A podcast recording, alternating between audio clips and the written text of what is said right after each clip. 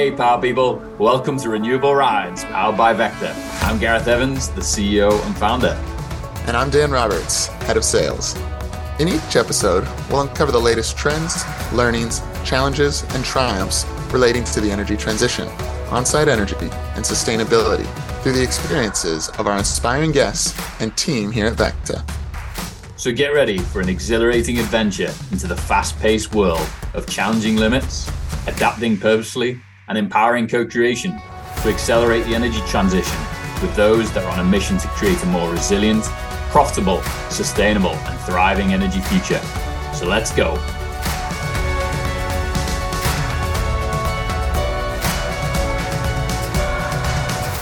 Right, welcome back to Renewable Rides. Dan, another episode. It's been a big week. Absolutely. No, we've uh, had a ton of customer interactions over the last couple of weeks. A lot of great questions, but one that always seems to stick out, which is helping people make sense of their utility bill and all the different components of it. Yeah, utilities don't make it easy, do they? And uh, we get this piece of paper or uh, an electronic bill through the mail every month. And we've even had a few customers over the last few weeks say, I actually don't even look at my bill. I just pay it. But now I'm realizing that it keeps going up in price and I'm starting to pay more attention to it, but I don't understand what it all means. And so let's just go through it and uh, try and simplify it, make it understandable, and talk briefly about what we can actually do to control it. So how is electricity actually measured? We first start with electricity usage. So this is typically seen on your bill as kilowatt hours. So this is the most straightforward part of your bill. It really just refers to the total amount of electricity that you've consumed during that particular billing period, which is normally over a month. Yeah, you'll be able to see exactly how much you've used and track that over time. Dan, what is demand? Yeah, so demand is, unlike usage, which is measured in kilowatt hours, is measured in kilowatts. And it represents the rate at which electricity is, is consumed. So demand is at any moment, how much electricity is your facility or your home, or if you look at a more macro scale, a city or an entire utility service area consuming. And so the electric utilities must supply electricity all, all over all of the collective businesses and residential customers. And that varies throughout different times of the day, throughout different times of the week, and, and even throughout different times of the year.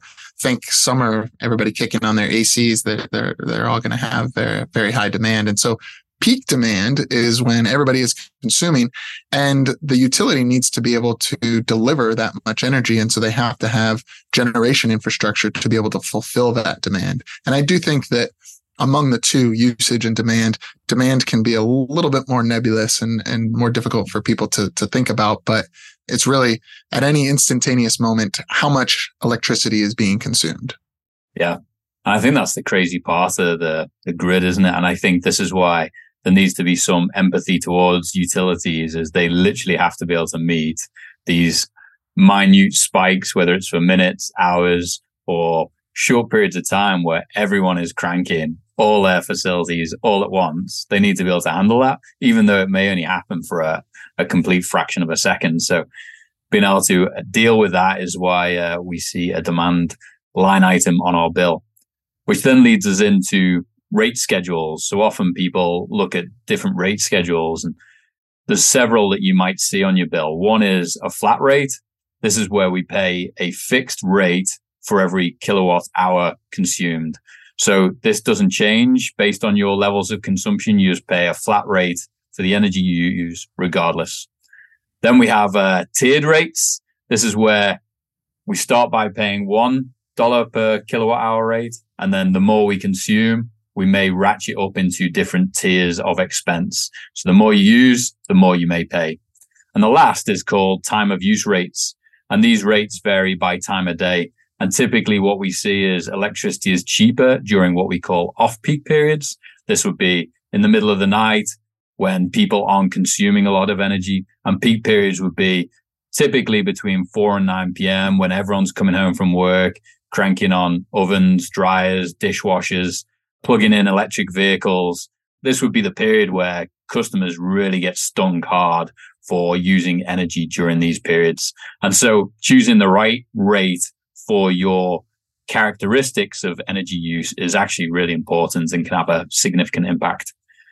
Dan, there's a bunch of other char- random charges we often see. Can you talk us through a few of them? Yeah, yeah, absolutely. So when you look at, at a bill, there's a countless line items. And again, the, the utilities make it a little bit difficult to make sense of it all. But within within a bill, you, you may see a service fee, which we'll touch on in a second. We'll touch on a couple of these.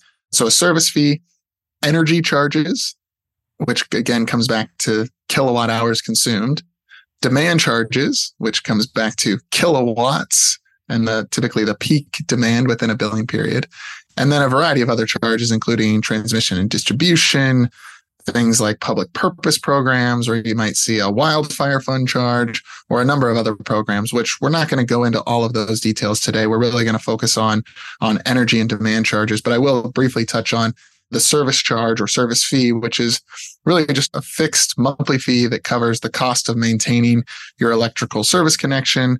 It's a consistent regardless of the electricity usage, and really just this charge, it recurs and, and never really goes away. So not a ton that you can do about it. But uh, but Gareth, maybe tell us a little bit about energy charges. Yeah, so energy charges are actually fairly straightforward to understand, and really it represents the cost of the electricity you consume. So if you take your usage rate that we just talked about, which is your kilowatt hours, and multiply it by the rate that you've agreed to, whether that be the flat rate, the tiered rate, or the time of use rate, you then essentially multiply the two. What's the rate that you're on the hook for? How much of the energy did you use during that period? And what does it calculate out to? And that's essentially it. And there's actually lots of ways we can control this. And uh, we'll talk about that at the end. Demand charges are a little bit more complex. And Dan, I'd love to try and get the, the simplified insight into how we see demand charges sometimes making up more than half the bill itself. And I think that's what catches customers off guard is they see an energy charge and that makes sense to them. I've used X amount of energy and I get to pay this rate. Makes sense. But then demand charges will show up and it will be a massive and significant line item, which kind of often catches people off guard. And how, how do we come up with this?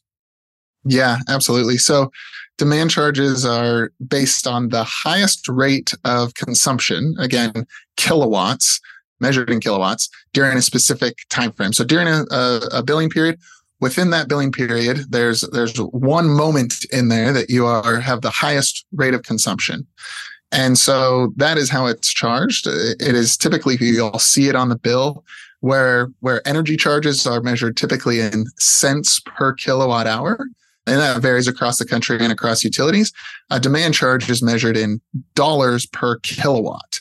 And that also widely varies across the country. Some places you're you're going to see single digit dollars per kilowatt. And in other places like California, depending on the tariff, we've seen upwards of fifty dollars, sixty dollars per kilowatt. And that can be a, a big component of the bill, as you mentioned. The other thing I will note, we you you did touch on time of use rates.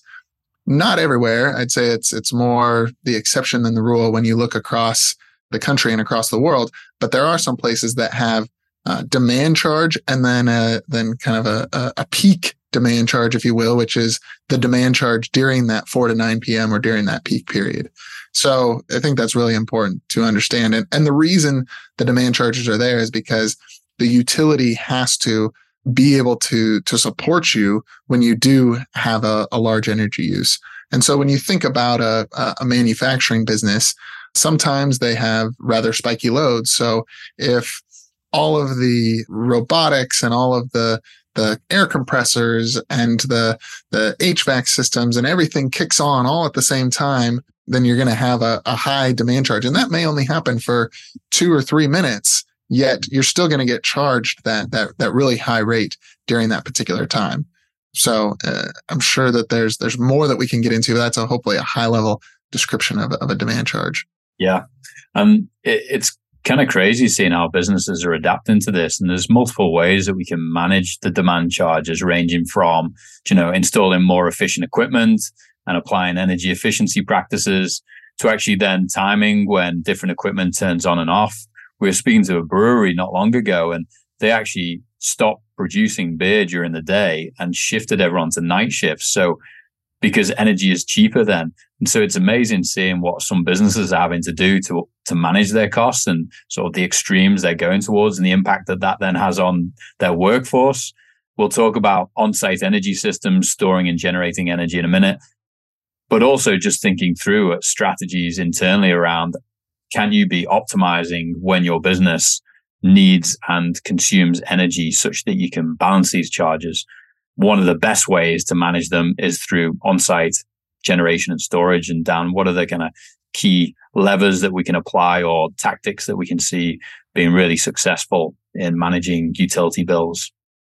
Yeah, so on-site generation is certainly going to reduce your overall energy charges. So it's going to reduce the amount that you're consuming from the grid, again, measured in, in kilowatt hours. So if you're self-producing solar or wind or energy from waste heat or fuel cells or any number of other technologies, you're going to end up consuming less from the grid.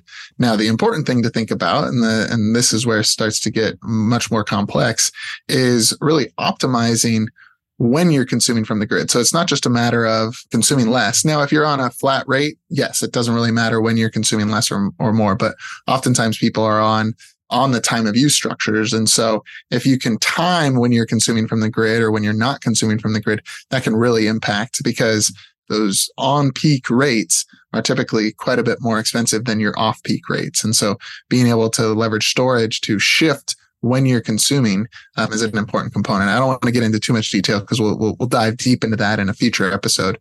The other thing that you can use, both on-site generation as well as storage. So if you think about it, when you're generating, your demand from the grid is going to be lower, but you could also use stored energy to ensure that your demand doesn't spike up, is, is do what's called peak shaving, where if you have a load that, that does spike up, you can have a controller that monitors and ensures that your demand from the grid never goes above, say, five hundred kilowatts. And even if your your your demand ends up reaching up into the six hundred, seven hundred kilowatts, if you have a, a stored energy that you can consume from, that can that can make sure that your demand charges don't get too high. So again, we'll dive into much deeper detail in load shifting and peak shaving, but these are some of the great advantages of these systems. Yeah. And I think the last item to touch on very briefly is dispatchable load shifting. I think we're seeing more and more of this with utilities, whereby as a business, there may be an opportunity for you to have an arrangement with the utility such that they can control some of your loads. So in events where the utility needs excess capacity, they can actually ask of you or even control your facilities to turn off non-essential services for an agreed period of time. And they do that in exchange for lowering your utility rates. So some interesting tactics that can be applied and some novel commercial models coming into the market. Yeah, I think as we've been talking through this, while if you're not as familiar with it, these can be rather confusing things. Yep. But the the structures really do actually make sense when when you look at it from the utilities perspective, because again, if if the the the overall grid, if there is very high demand or, or, or like a lot of people needing to consume in the evening, it makes sense for them to charge more. And it really they they're, they're just using economics to try to drive people to consume less when generally the grid is consuming more. So that's why these time of use rates have come out. And similarly with demand charges, if they need to have the capacity to serve that load, that means they're going to end up having a lot of generation sitting idle for times when the demand is not nearly as high. And so that's why those demand charges are there. I think the great thing for businesses, primarily, especially these large energy users, is that these structures create opportunities to optimize your interaction with the grid, dramatically reduce your energy costs when you look at deploying on-site generation and storage. And frankly, while while some may be a bit resistant, the utilities actually like it because it ends up putting less strain on their grid. And we haven't even gotten into the transmission and distribution side on this episode, and we won't. But if they don't have to worry about delivering as much power to you, or you consume less when the overall grid is demanding more, that's actually ultimately in their uh, in their best interest. Yeah. Great summary. So hopefully utility bills simplified for all the business leaders out there. You don't have to be an energy expert. They are made to be complex, but uh, we hope that that simplifies the message. And We'll talk about more tactics to manage your costs on future episodes. So with that, that Dan, let's close out. Uh, since we last hung out, any big personal milestones or updates? Yeah, absolutely. So my my youngest son turned two earlier this week. We, we had a good celebration, but what that meant is that he's able to start school. And so we just uh, yesterday had the first day of school. I know we, we had back to school a couple uh, months ago and we talked about that, but I just had a bit of a, a second back to school or first day of school yesterday, which was somewhat as expected, met with a, a few tears at the beginning and then uh, and then a lot of fun. And luckily, uh, an older brother who helped uh, helped his transition into school, and then a few tears, I think tears of joy on the pickup of finally realizing that uh, being at school was not forever and that uh, he'd be able to see mom and dad again. But uh, it's been a fun week. That's awesome. It'll be interesting to see how long it takes for him to uh, ease into it without the tears. Yeah, yeah. I had a really great weekend. Let's call it investor relations. I had uh, my second annual backpacking trip with one of our investors, Paul Voice from the Co Fund. We managed to get out to an area just east of Bishop in the Eastern Sierras. And we had uh, three days of hiking at elevation, eleven, twelve thousand feet. And we started in ninety degree sunny weather and finished in the, in the snow. So we got to see all seasons. We got to hang out, challenge our limits. We got to adapt purposefully to the conditions. And uh, we really got to empower co-creation by uh, figuring it all out together, letting the complexities of life kind of ease away into nature. And we got to see some beautiful scenes. So always a very reviving time to be out and about and challenging yourself and seeing what, what we're doing all this for is uh, protecting the environment. Absolutely. Absolutely. Glad you guys were able to get out and uh, sign me up for next year. Yeah, definitely. Good. Well, another great episode. Look forward to the next one. See you soon, bud. Sounds good. See you guys.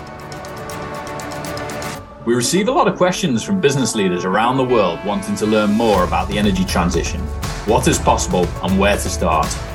So to help you stay informed and up to date on best practices, opportunities, risks, and success stories, we created an industry newsfeed at vector.com forward slash news with all our podcasts, blogs, and newsletter. Check it out and connect with Dan, myself, and the Vector team to learn more. Cheers and have a good one.